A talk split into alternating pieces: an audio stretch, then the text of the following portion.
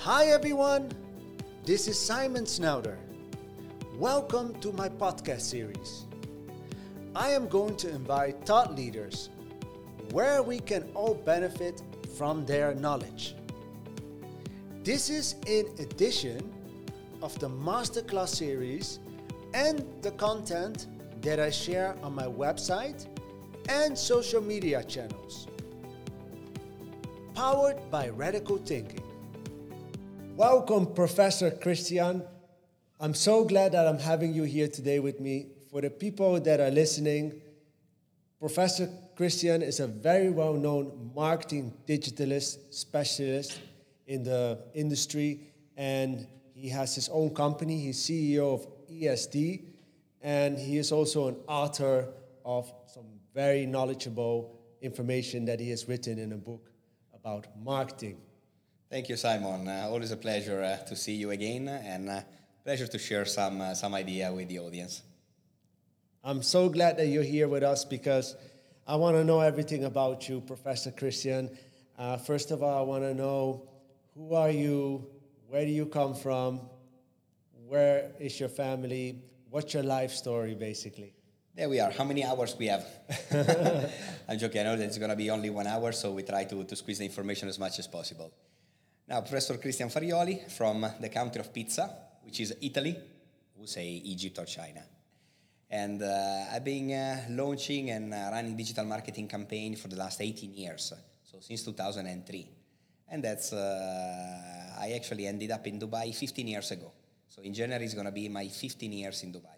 Wow. And uh, I love it always because this is the, the place and the country where you can do whatever you like. And then there are no tax, so that's always good. And I find out that there are a lot of companies that they need my services, so that's even better. As well, uh, in my second life, uh, I also teach digital marketing. And uh, for the last uh, nine years, almost 10 now, I've been teaching for the Digital Marketing Institute Informa, Middle East, and also PricewaterhouseCooper Academy. So I can say that uh, I keep myself quite busy, right? Yes, absolutely. And I saw that you were an expat before you came to Dubai. I lived before in uh, Ireland. Before that, no, sorry, I lived in Spain. Before Spain, I lived in Ireland. Before I lived in uh, in um, in San Diego, and uh, before that, I lived also a few, I mean, few months as well in uh, in Spain again. So I'm actually outside of Italy since 1999. Okay, wow, that's that's quite some time. That's that's more than 20 years now. Yes, indeed. Uh, and, and when you grew up in Italy, uh, where did you grow up? In the north, in the south? Uh, how was that? I'm actually from a little city near Milano, and the city is called Busto Arsizio. That's a very complicated name for everyone. Probably you pass by my hometown. If you land in Malpensa Airport and you go to Milan, you pass, my, my uh, you pass by my hometown. But uh, that's where I grew up with. I was studying actually in Milano, and uh, uh, Uh, and that was uh, nice, good old days where uh, your parents pay for the bills. Uh, you just need to enjoy the life, uh, study a little bit, and that's it. Yeah. Then I realized that Italy is a beautiful country, but not so beautiful when you want to make business. And that's when I realized that I want to go abroad and, and I start my, my, my journey of changing country every few years until I land in Dubai and I realized that this was a place that I want to stay for a very long time. And indeed, I'm here. I'm still here. when you arrived in Dubai, because you, you were already an expat, uh, you lived and studied in, in Spain and in Ireland and the US, did you realize that you would be here 15 years at least? Actually, uh, the funny thing is that uh, I was here once in holiday yeah. with my parents. Actually, it was the Easter of the year 2000. And I still remember it because they recently launched the Burj Al Arab at yeah. the time and this was a crazy, crazy country. I already noticed that this was an unbelievable city with potential. And then at the time, my mother asked me, So, what do you think about Dubai? Christian, do you like it? And I say, Look, mom, this is a crazy place. I need to finish my university. I need to build myself a curriculum. I need to learn to speak proper English. And then I'm going to be back to Dubai and I'm going to make myself rich. This is what I told her in uh, the Easter of the year 2000. And actually, my mother said, What are you doing? Crazy?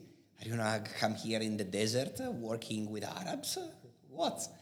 But my father, that at the time was uh, was very was looking forward, and he told me, "Look, Christian, if you stick with your program, you have my blessing. Keep going."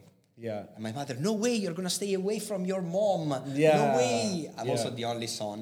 Yeah. So you can imagine Italian mom, the only Yeah. son. It's Yeah. not gonna be easy. Yeah.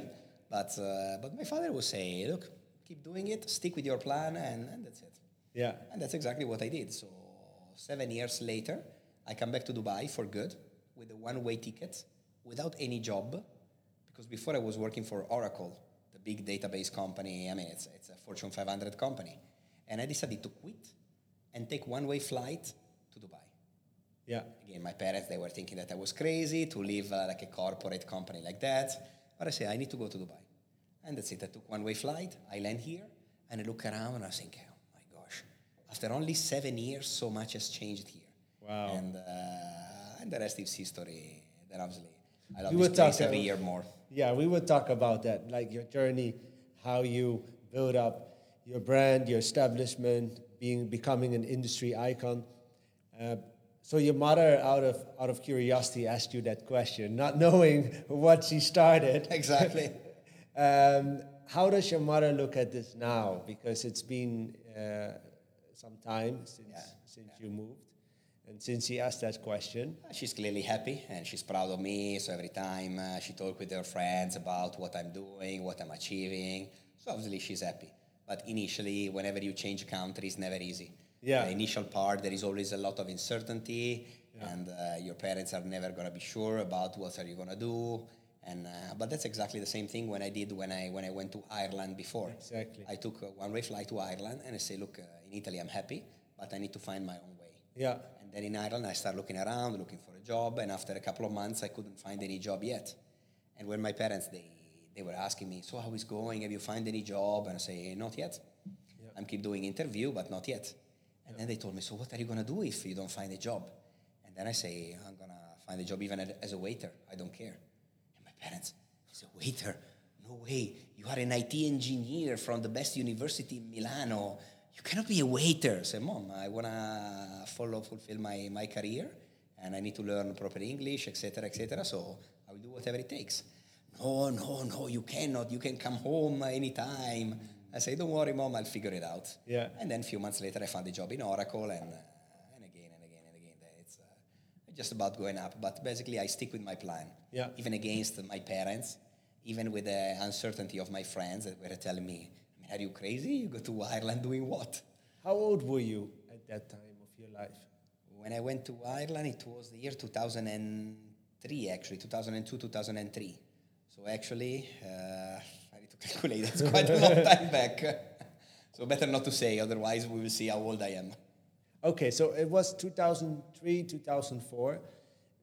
Clearly, you had a drive in yourself to, to explore, Yeah. to conquer, or to gain new experiences. Yeah. Was that always there when you were younger, or was there something in your. Great question. Actually, it was not. Uh, I started getting into that uh, when I decided to go to study six months abroad. So I've done what's called the Erasmus project. Wherever you are uh, studying in any university in Europe, Yeah. you can go and study six months to one year abroad. Yeah. And then at the time, there were only two options connected with my university. So there was either uh, a city in the north of Sweden or Valencia in Spain. And then chose- Valencia, of course. and I chose Sweden, cold. I have no idea about Swedish. Spain, warm. I have no idea about Spanish, but I can pick up much easier. Yeah. And I choose for Spain. And after six months, I, I went back to, to my university. Yeah. And uh, they saw that I passed all of the exam, etc., etc.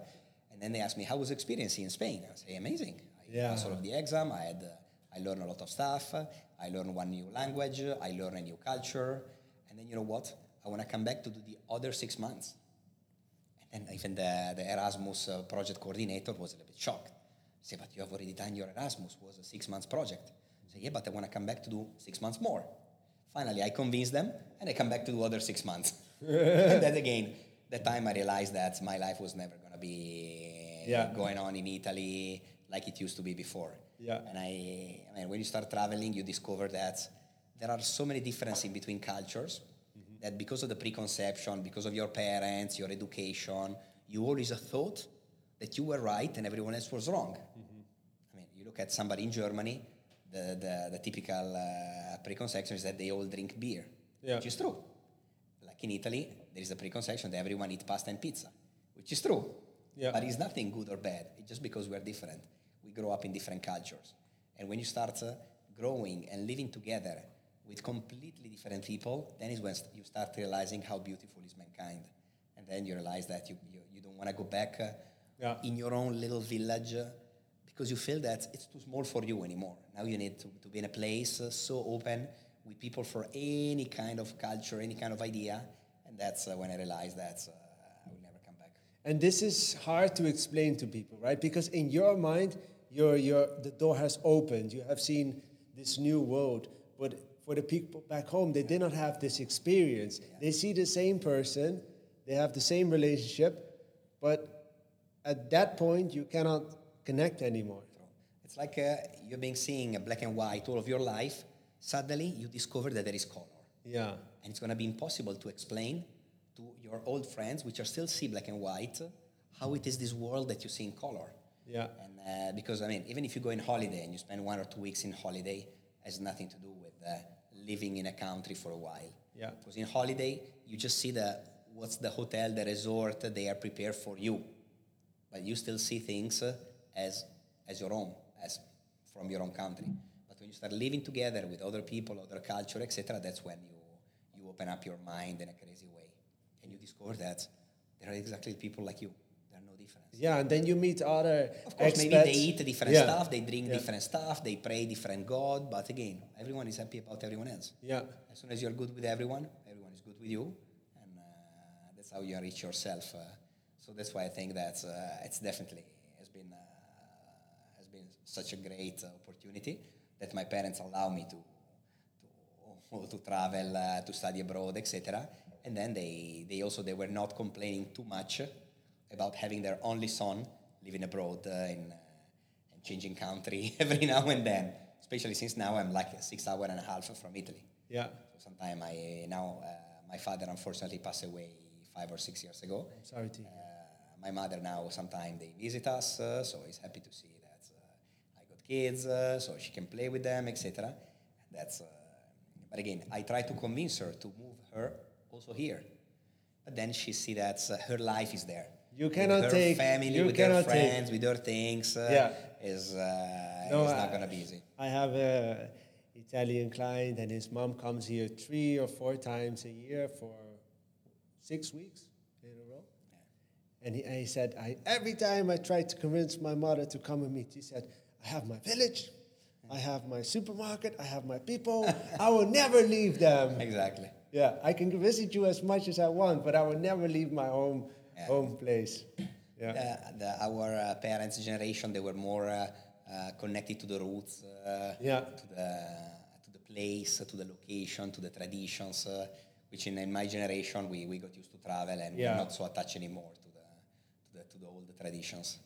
But still, there is a connection between the old generation and the new generation because you can have a common ground, which is that you both meet here, you are an expat, your, your, your, your mom is living back home, but here you can have a little bit of both. Yeah, yeah, indeed. Yeah. Now, I mean, uh, right now with uh, with Emirates Airline connecting uh, every country of the world, it's so easy to take a flight and go wherever you need. I remember when I was a kid, it was like a big deal to take a long flight. Like I remember many years ago when uh, with my parents we on holiday in uh, in New York, in Miami. It was Yeah. a very big deal.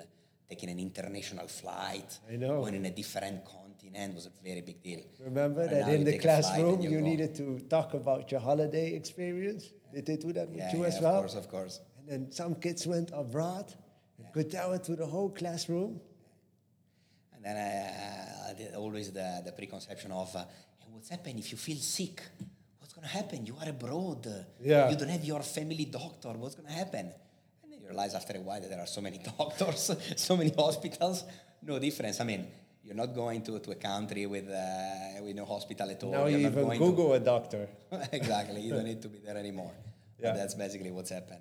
Uh, that's, uh, it's interesting to see how, how life change and how life progress uh, year Yeah. after year. So from from be, when you became an expat, you you started to discover new places in the world, and then you came to Dubai, and first you worked for a company here, right? Yes, initially, I mean, I came here without any job. And actually, the funny thing is that uh, uh, a very old f- friend of mine was also coming to Dubai, but from Italy. Actually, I was living in Spain. Yeah. So I took one way flight from Spain. And my friend came from Italy. And we arrived at the same time with the idea to spend one week together because he came here for his company. And then he was spending one week in, uh, in the hotel uh, for, for the exhibition of his company. And I was staying with him. So to say, just for the first week, just to, just to have a friendly face to start. Yeah. Then he was going to leave, and I was going to be alone. And on the way to the hotel, we, I mean, I was shocked to see how much Dubai changed in just seven years. Because I say, I was here in the year 2000 for, in holiday, two weeks, and then I moved for good in 2007. And I saw a completely different city. Even Sheikh Zayed Road was different, so many new buildings. At the same time, my friend asked to the taxi driver, hey, do you think that my friend is going to find a job uh, here? And the taxi driver look around and say, look how many buildings they are building. For sure, they are going to build some office and somebody's going to give you a job. I said, that's a good point. That's a good start. and then, uh, and actually, after uh, when my friend left, I look around a little bit better. I start meeting people, a lot of lovely people. And then one of them told me, look, there is a, a real estate sales and marketing training organized by the Dubai Chamber of Commerce. And then maybe it's going to be nice for you. I was thinking, we get a special price, uh, and then you can, you can even do it. So yeah, that's nice. So I can see that there are so many things under construction here. At least I'm going to understand a little bit what's going on. And then I went straight away to, to the training. And I was surprised when I met people and when they were asking me, so how long time have you been in Dubai? And I would say, actually, I'm here only four days. and they were people saying, oh, four days. Wow. I arrived yesterday. Oh, I'm here one week. Wow, one week. You are the, the oldest person. So it was common to see people that would just arrive. And I was thinking, that's, that's a great place. And then in, uh, in the sales and marketing, uh, real estate sales and marketing training, I met the, the, the professor, the trainer that was teaching from, uh, from Netherlands. I still remember him, uh, John Pozun, very, very nice guy. And then he, he shared this idea about Dubai real estate growing, etc., etc. And then realized perhaps real estate it can be a good sector to start. Yeah. Even though I'm an IT engineer, I was working in Oracle in sales. Why not real estate? Yeah. In a city where everything is booming. And, uh, and, and uh, before the end of the training, I was having a chat with, uh, with the professor, and he told me, I saw that you are smart. If you have one month, month and a half to wait, I'm going to be the sales director of a, of a new real estate company. And I would like you to have in my team. Wow. Say, that's amazing. You got a job offer in four days. Of course. And I said, of course, I can wait months, months and a half. Okay, I will take a little bit of break. I will uh, just see the city around. Then I'm ready to start. At the same time, I got surprised how many job offer I got. I In that six weeks time. Yes. I was just going out, meeting random people, and they were told me, oh, I have a real estate company. Why don't you work for me? I was saying, really? Like, and I was thinking, to join Oracle, it took me four months of interviews, and here you meet people on the cafeteria and they offer you a job. And I say, what's going on? but then I realized, let me wait a little bit longer. And then I, I decided to start with, uh, with John because Yeah. uh, he was the guy that I realized that he was very knowledgeable. And uh, I started working with him. After uh, one month, he told, and we were working actually for a company in Deira that's uh, used to be owned by, by two Iranian uh, business people. And, uh, and after one month, John came to me and said, Christian, I have an information only for you. I'm going to leave the company. And I was thinking, okay, I wait like a month and a half to, Yeah. to come here, and then you're, you're leaving. And then he told me, but you don't know that you're, uh, I mean, I got a job offer from Al Habtoor. So obviously it's a massive uh, company here in the Middle East. And, uh, and he told me, I want you to be my head of international sales. Wow. Said, wow, from zero to head of international sales for Al Habtoor in one month. This. John, he is like Santa Claus. Yeah, still, I'm still in, in contact with him. Now he's back in, uh, in Netherlands. He's, uh, he's uh, taking care about his mom that is a little bit old. I'm still in contact with him. Very, very lovely guy. And, uh, and that's when I start uh, then climbing the ladder of real estate. This where we call it the good old days, uh, where everyone was getting crazy. Everyone was selling, launching, uh, commissions, money coming right and left. Uh, until the financial crisis hit, and then we saw a lot of people that they had to leave the country because they couldn't afford the, lifestyle, they couldn't afford to pay the, the checks, etc., etc. But that was uh, basically the way that I start uh, in, uh, in Dubai to, to make some money. So when you joined Al Habtoor, which do you remember which year that was? 2007, beginning of 2007. So it was okay. booming, crazy, crazy, crazy real estate yeah. uh, time, where I was averagely selling a couple of apartments per day. Wow. Of plan. And how long did you stay there? Uh, I was uh, two years or something like this. I became then also the sales director. Then, uh, unfortunately, for a tragic accident, Mr. Jamal Al Habtoor, owner uh, of the company, in one of his uh, trip, uh, he's, uh, he passed away in a, in a, car accident. And then I started working for the Cousin, for Rashid Al Habtoor. And then I was the, the international sales director. And I was there basically for another year or something like this. Until then, the financial crisis was so bad that basically the real estate was completely paralyzed.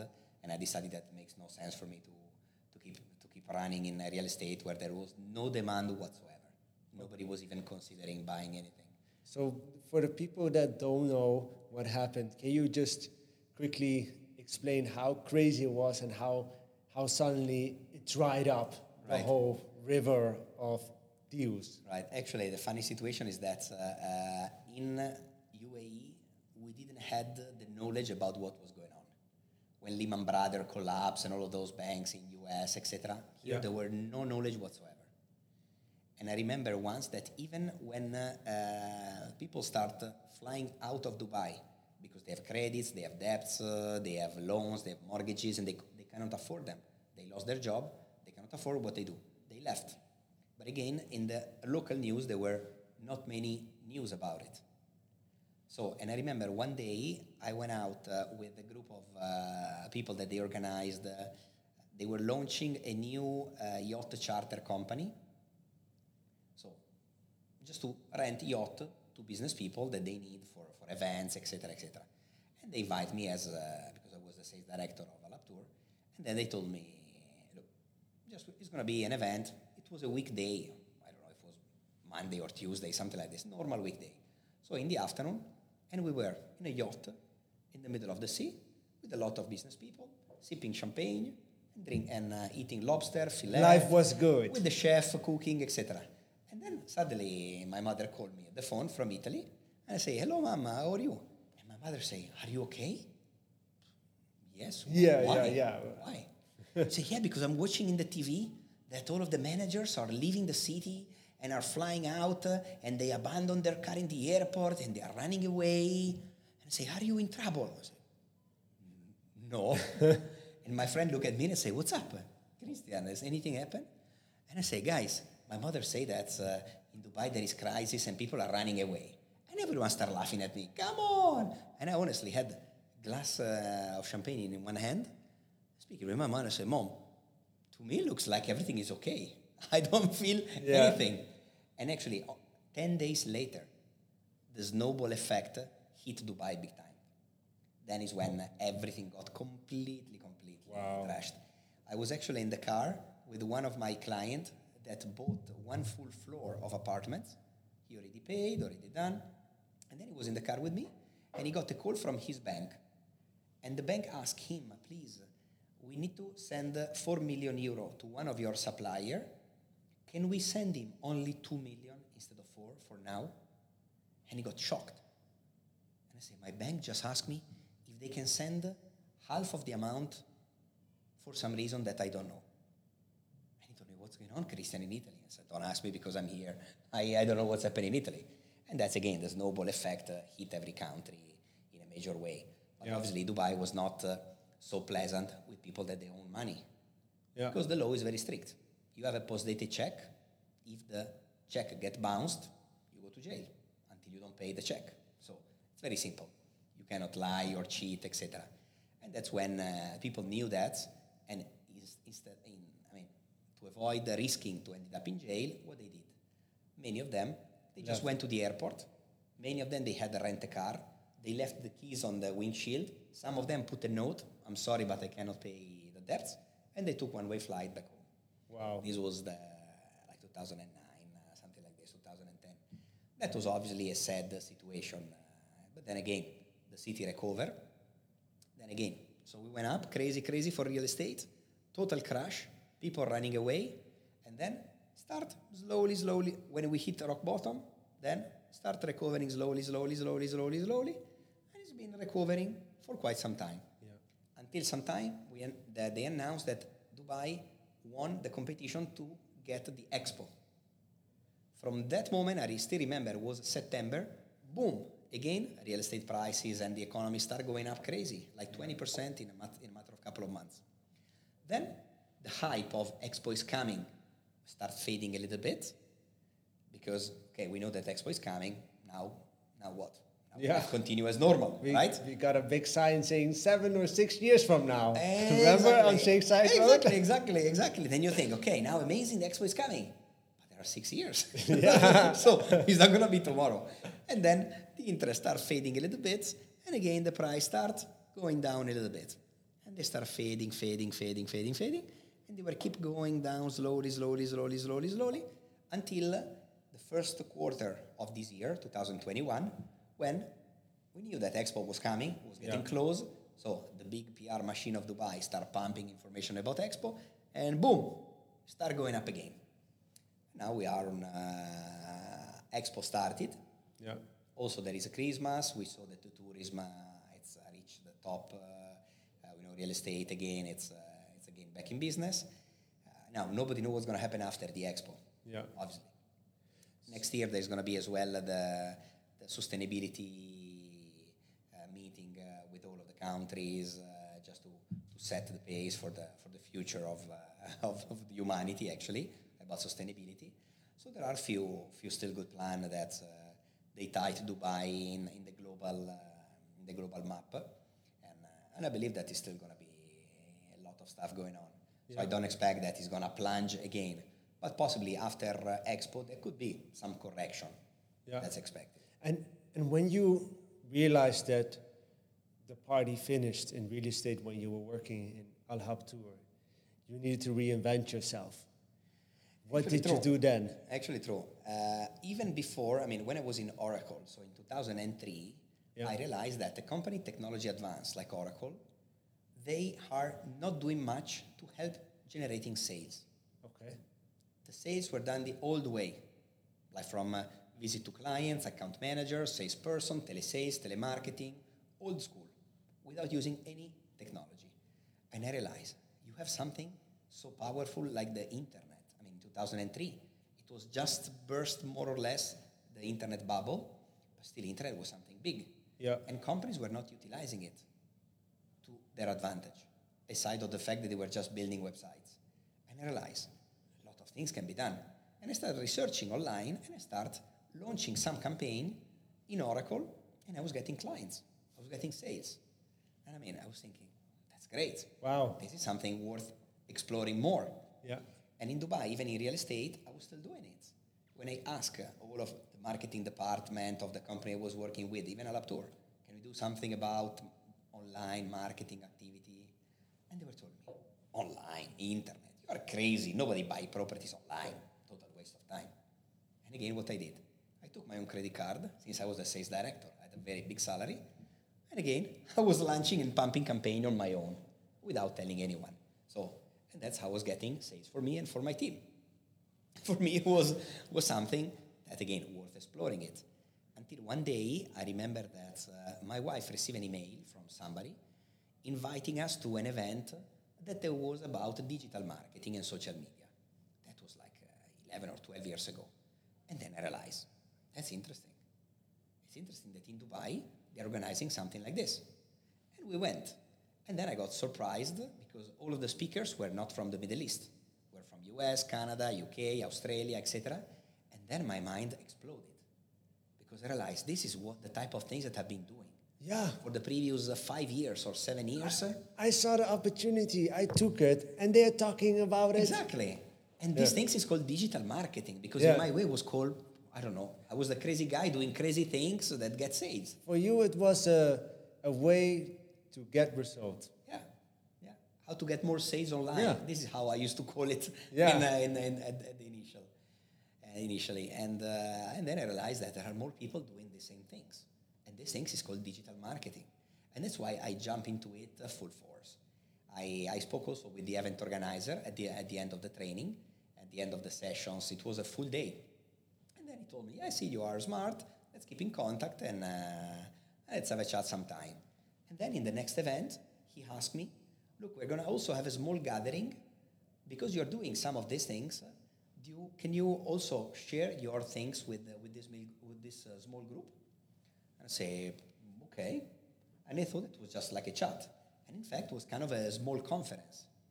And I was a little bit uh, shaky, a little bit surprised because I never spoke in public in my life. yeah. And, uh, but then it looked out that uh, they enjoy what I was saying, the idea that I had, etc. And the event organizer, he told me, look, I think that you are talented for, for these things uh, in the next time when I come to Dubai, prepare some little presentation because uh, I like you to speak also in uh, with a little bit bigger audience.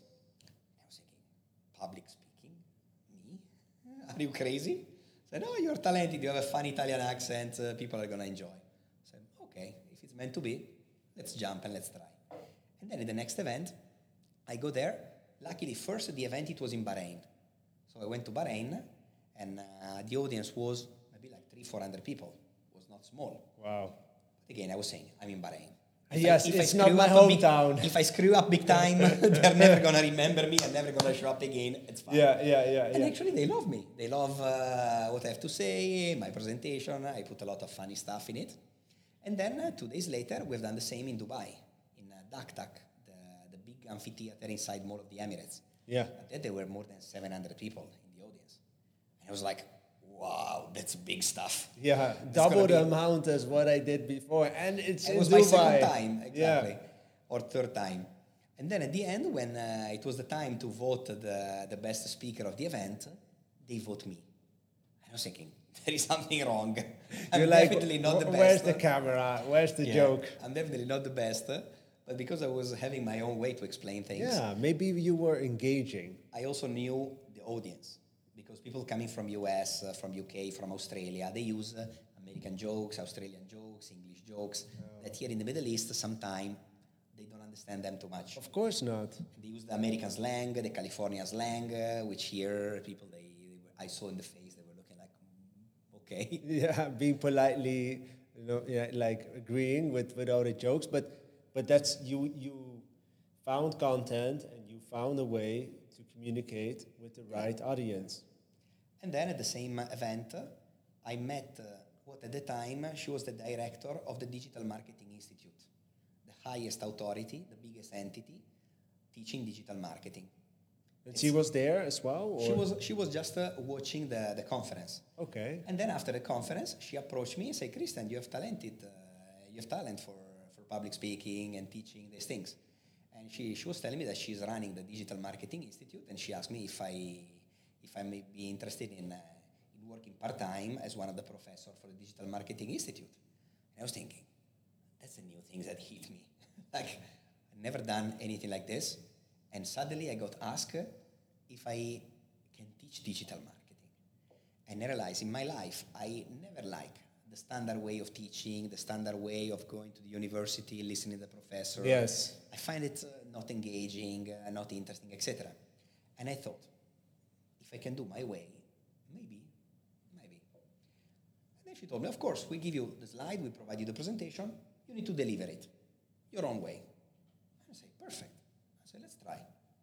We try with one session, and then again, everyone love it. And that's it. And this was 10 years ago. So that's why for the last 10 years, I've been teaching uh, so many different people in the Middle East mostly, but sometimes I travel even uh, in different countries. I've done so many conferences, more than 80 conferences as a speaker in, uh, in four continents. Even I went to Africa, to US, uh, Silicon Valley, to Thailand, uh, Europe. Uh, actually, just uh, two weeks ago, I was in Spain to do a session again for, for a larger company there. And I was in Amman a few weeks ago. So I keep myself busy. Obviously, during COVID, it was only online. Now it's back in real life. But I realized that this also is fulfilling me. Yeah. Because with my digital agency, I handle clients. I generate clients online for them with my team, etc., etc.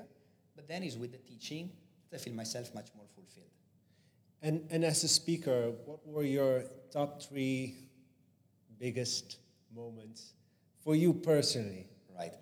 Actually, the number one ever, ever, ever was uh, uh, probably two and a half years ago, where I was speaking at Houston NASA. So this is crazy because you think that's, I mean, when I got the call from the event organizer, I was thinking that was a joke. But then the event organizer got recommended to me. I mean, sorry, I got recommended to that event organizer by another event organizer. And then uh, I realized, no, that's, that's true, that's real. So, of course, I, I accepted, and uh, one or two months later, I took the flight and I went to, to Houston, etc., for, uh, for this big event. Uh, and that was no limits. Because when you realize that even a company NASA, still, they're still looking to get something more knowledge about digital. So nobody knows everything in this world. Yeah, they, Everyone have... learn from somebody else. I learn every day from somebody else, from yeah. other people, from other online, from other uh, things. I research stuff on my own. I create stuff on my own. But it's a global community of, uh, of learners uh, and in the digital field, which is something huge and growing uh, on a daily basis. So this was my big number one moment. Then, of course, every conference for me it's interesting. When I got asked uh, to to talk about uh, artificial intelligence, uh, big data, uh, to in oil and gas, mm-hmm. to ADNOC, because I'm also one of the professor of the PwC Academy. That again was another big moment. And I think that's also a big responsibility to teach AI and big data in oil and gas for ADNOC, the largest uh, oil and gas company in, in UAE, and also not to a normal individuals, but to the top 30 leaders the top 30 Arab Emirati leaders of ADNOC.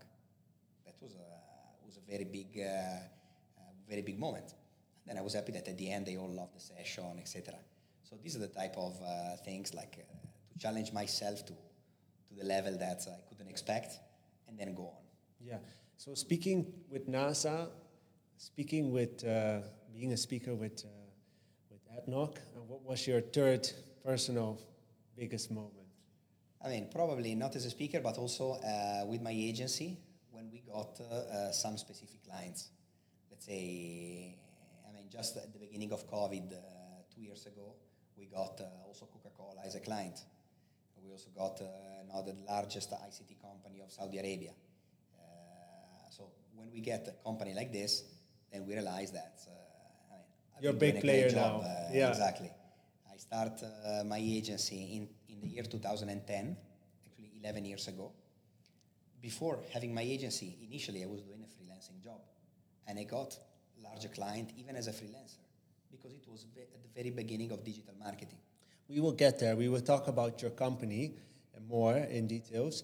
I just want to uh, first um, just jump a little bit back to, to NASA because they have one of the smartest people in the world what did they want you to add value to them? This was about digital transformation, which is one of the topic that's uh, it's a buzzword for the last few years. Everything is about digital transformation. Yeah. You go to GITEX uh, exhibition in Dubai, and you see that uh, even we're selling toilets. Yeah. They say that we do digital transformation for your organization.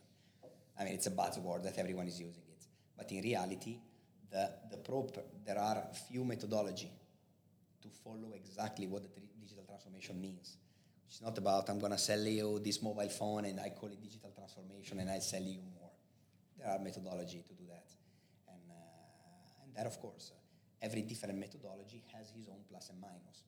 So large organization they need to know they need to instruct their manager to be ready for it, because every major organization it's like the Titanic, yeah. very strong, very solid, very rigid, but we know what's happened when you crash the iceberg. We know what's happening. Everybody goes down. Yeah. Exactly. Yeah. And it takes time to shift the bearing. Yeah. It's not that you see the iceberg. Oh, we can change direction. You cannot tomorrow. do that last minute. You cannot do it. Yeah.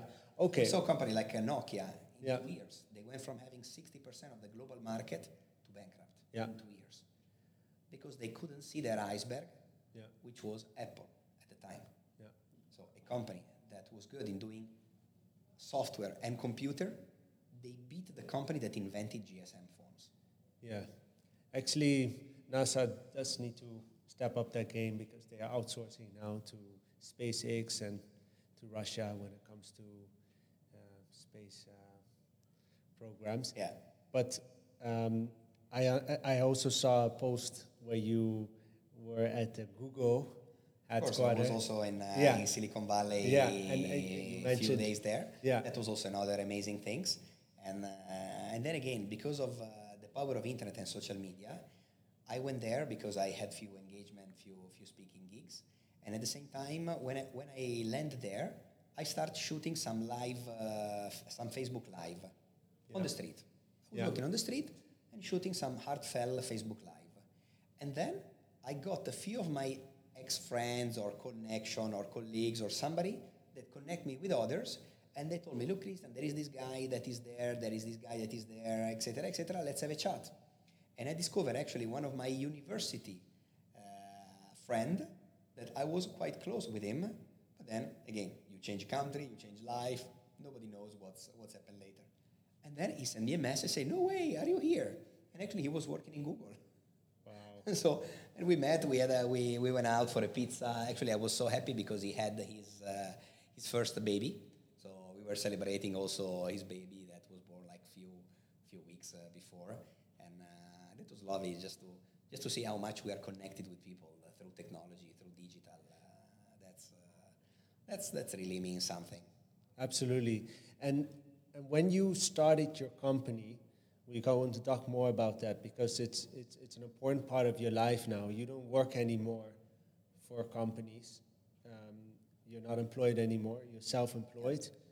When did you start your own company, and how was your process as a startup to to grow to the level that companies now like Coca-Cola come to you, which normally go to very big marketing agencies?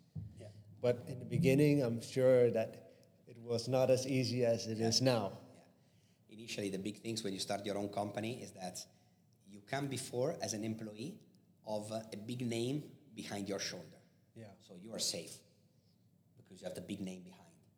When you're on your own, the big name disappear, and then you become so little, so small, and you need to convince people that what you're doing is right, and they don't trust you at all. So starting what the same person that you used to know, then what I call it the chain of trust. You trust me before when I was working for a big company. Now that I don't have the big company anymore, you trust me because you trust me before. And then start getting some clients that then they were happy, they introduced me others, they introduced me other, introduced me other, and like that, basically, as a word of mouth, uh, uh, the, the, ball start rolling. Then again, uh, it was never easy initially. Also, it was the time where nobody knew digital marketing which year was it that you started your company? In my company in 2010. But actually, even before starting my company, as a freelancer, I was taking company anyway. This was the time where it was not really required to have a license. So initially, you were just doing some, some little job here and there. They were paying you money, and that's it. There was no problem at all. Then, of course, I realized that this is something big. It's something that is getting traction. So it makes sense that I open my own company, etc., etc. And that's what I did in 2010. But again, so many big clients, they were afraid to do digital marketing. They were not sure. No, social media is for kids, Facebook is for kids, it's never going to work. We are a serious group, we cannot uh, do these things. And, uh, and then again, the more I was hearing these words, the happier I was. Because it means that I had so much head start. Of course. Once everyone else realized how big these things is, I'm already five years ahead. And you have personal experience because when you were at Oracle, you did your own thing. When you were at Al Habtoor, yeah. I realized how powerful this thing is, and uh, there is no question that it's not going to work. It is going to work, of course. But there were no community about digital marketing, especially not in the Middle East. In Europe as well, was ages behind. So the only country that was somehow ahead was US, because the biggest company were in US. Yeah. But again, uh, that was too far. there was no connection that's one. Uh, when uh, su- suddenly, f- finally, the market started growing up in the Middle East, then again, I, I was on top of the mountain because I was not doing only this for seven or ten years before, but I was also already teaching it for a few years. Yes. I was the one that at a certain stage, I remember that I got asked to do a training uh, for a certification entity, and I was teaching university professors I was teaching them digital marketing and I was certifying them to be able to teach digital marketing. That was my third moment when I realized that, oh, I hit big. Yeah. When I'm the guy teaching university professor of universities in the Middle East, certifying them to be able to teach digital marketing, that's when I realized that I hit big. Yeah, that, these are fantastic milestones, and uh, I mean, you're, you're, like, when you're so passionate about what you're yeah. doing, you don't realize sometimes how fast you're going until you are at the moment in your life, you're like, wow. And you is don't realize happening? how much you work because sometimes uh, I, I check the time uh, and uh, when I go to bed uh, and I realize that I've been working 16 hours in a day. Yeah. That's when I realize that, wow, I'm definitely passionate about it because uh, to spend so much time into something and not uh, into your family. Now, luckily, I have my, my family always with me. But I mean, when you spend so much time, uh, sometimes working, uh, you miss out other other things uh, that are also important. But again, that's uh, when I realized that again, that's my life. Uh, I cannot do. I cannot see myself doing anything else. Sometimes I start some other venture, some other venture with with other people. But again, my role is always going to be digital marketing because in I remember every entrepreneur go go through the idea of oh you have a nice idea let's do it. And at the same time he has a nice idea let's do it. Somebody else has a nice idea let's do it. So you ended up doing a lot of different activity a lot of different companies but without focusing too much in any one of them. Yeah. And that's how most of them they fail. But in my case i realized what's the problem of that? That everyone doesn't have any focus on a specific topic. In my case the topic is digital marketing. Whatever activity we're going to do, I'm going to be in charge of digital marketing. Don't ask me about operation. Don't ask me about managing employee, hiring, or taking care about the product. That's not for me. I'm the guy that takes care about digital marketing with my own team uh, and whatever is required. I'm going to hire, etc. And that's when I start uh, also getting every now and then involved in some uh, in some startup. And uh, one of them that uh, we pre-launched recently, and now we're going to launch uh, next year soon, which is a neobank. Basically, it's, a, it's like a normal bank, but it's 100% digital.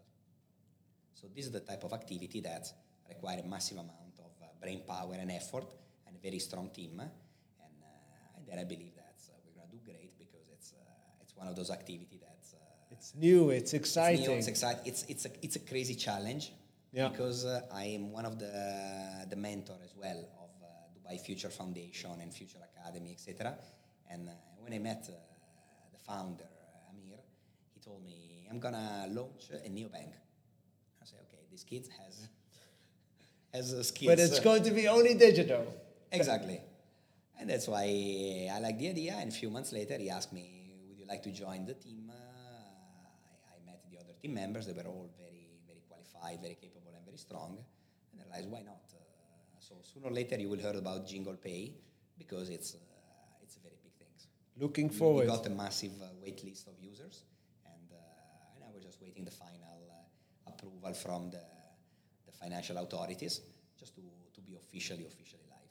Yeah, and and I want to talk more about projects that you that you're working on, but before I. Uh, go there. I also want to know a little bit more about your journey as a professor Um, you have talked about your journey as a speaker on stage, how it started from accidental yes. being asked to becoming yes. popular and, and, and as being asked more and more and more and then word of mouth and then you went all over the world to, to uh, fantastic places and then there was the process of, of this great fulfillment of, of teaching to students yeah. being a professor yeah.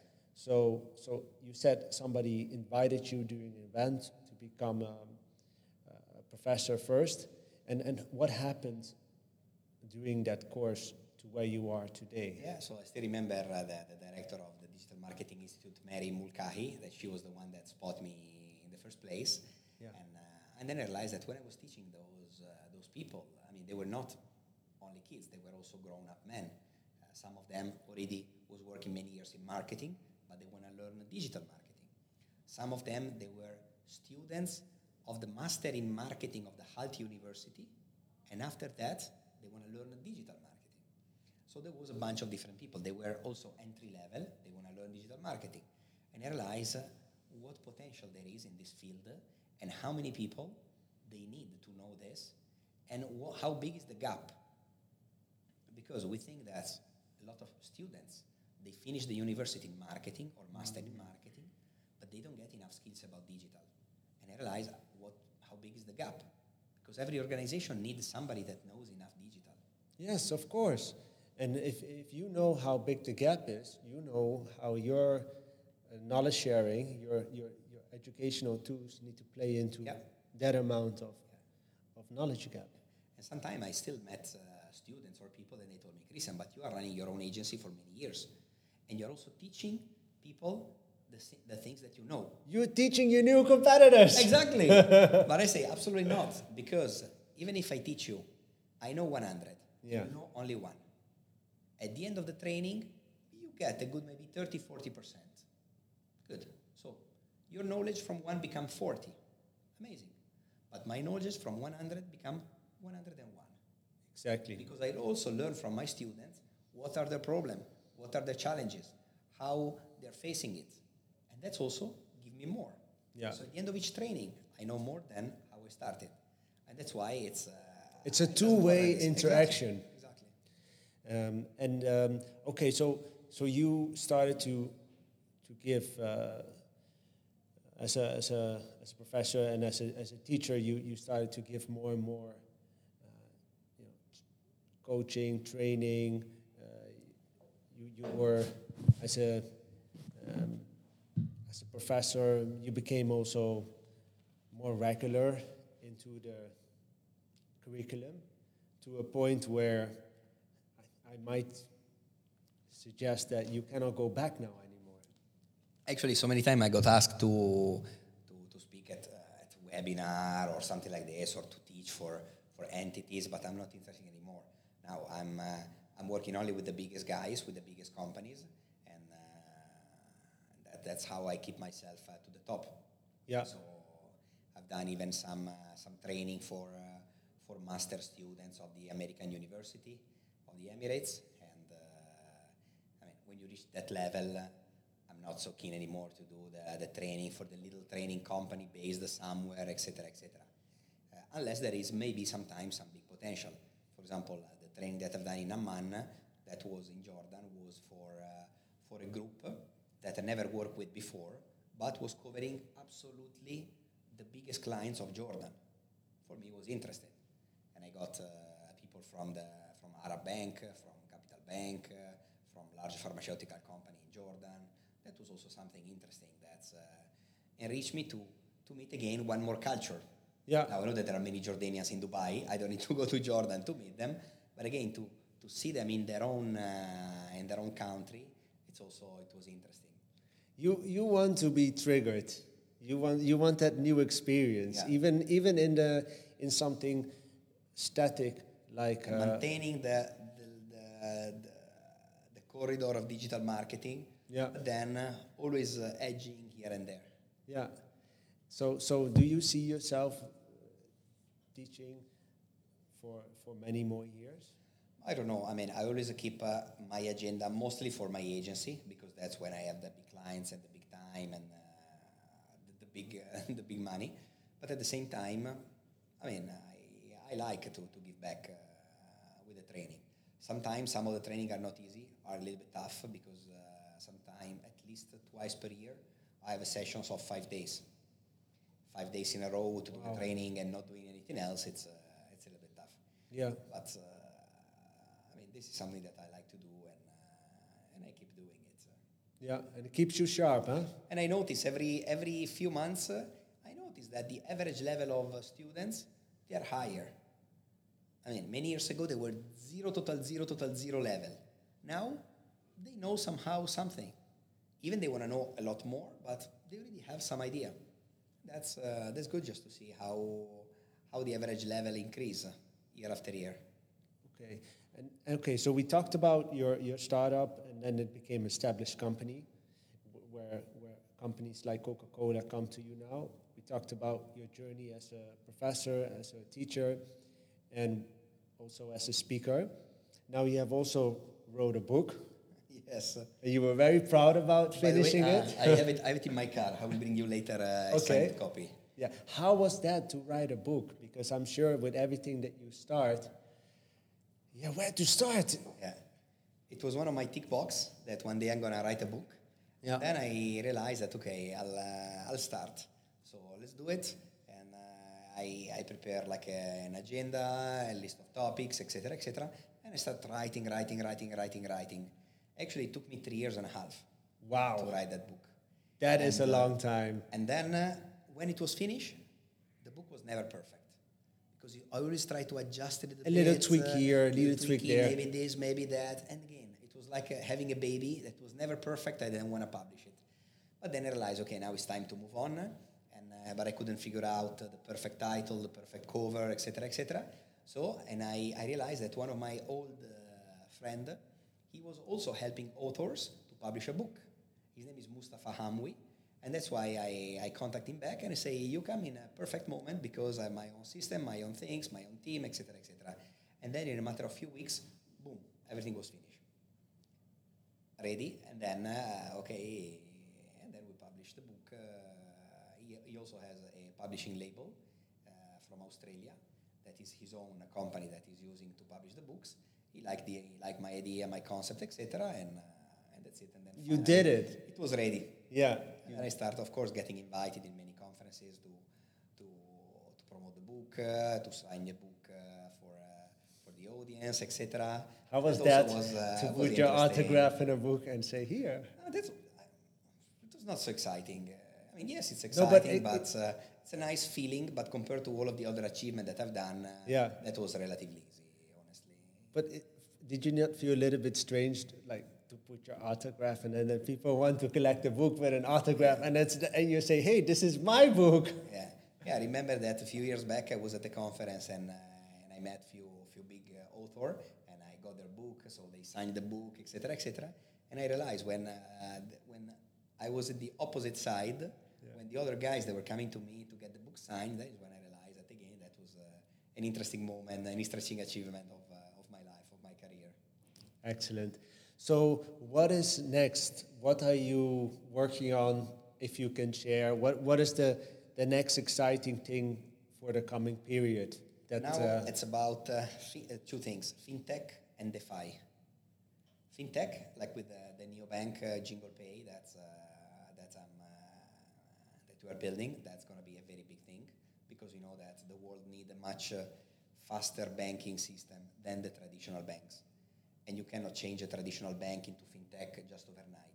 You need to build one from scratch. And the second thing, so with DeFi, I'm also involved in a, in a very big project uh, with uh, basically tokenization of carbon credit. That's a big thing because uh, I think sometime at my kids, one is six years old, one is seven years old, how are we gonna leave the, the world to them? yes, What kind of world are we gonna leave them? And that's what I realized that I need to be involved more into something for that's gonna leave our kids in a better place tomorrow.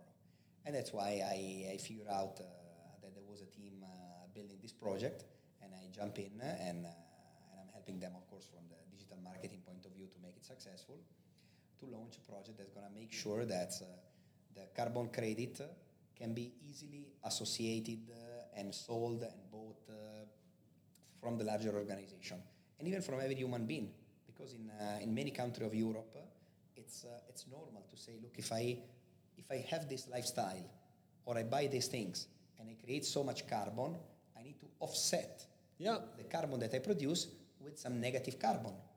And how can we do it? Because uh, uh, this team secure massive amount of land, like 500,000 uh, acres in, um, in Africa, exactly with the purpose of offsetting carbon in other country where, uh, where the carbon is produced. So that's, I think that it's a, it's a great idea. it's a uh, fantastic project to work it. on. And uh, so keep posted because uh, Yes. I'm gonna show more. Hopefully in a few weeks when uh, we're already in a, in a good situation, but hopefully in a few weeks I can uh, I'm gonna be able to give you more. I want you to succeed. Uh, it was so great, Professor Christian Farioli, to come here and share your life story, your experience, and the new projects that you're working on. It was my pleasure hosting you. Thank you so much. Welcome, Simon. Pleasure to see you again, and uh, even more to share with your audience uh, a lot of stuff. Hoping that uh, some of them are gonna be enlightened a little bit uh, by by this session. Absolutely. Wonderful. Thank you. See you soon. Bye.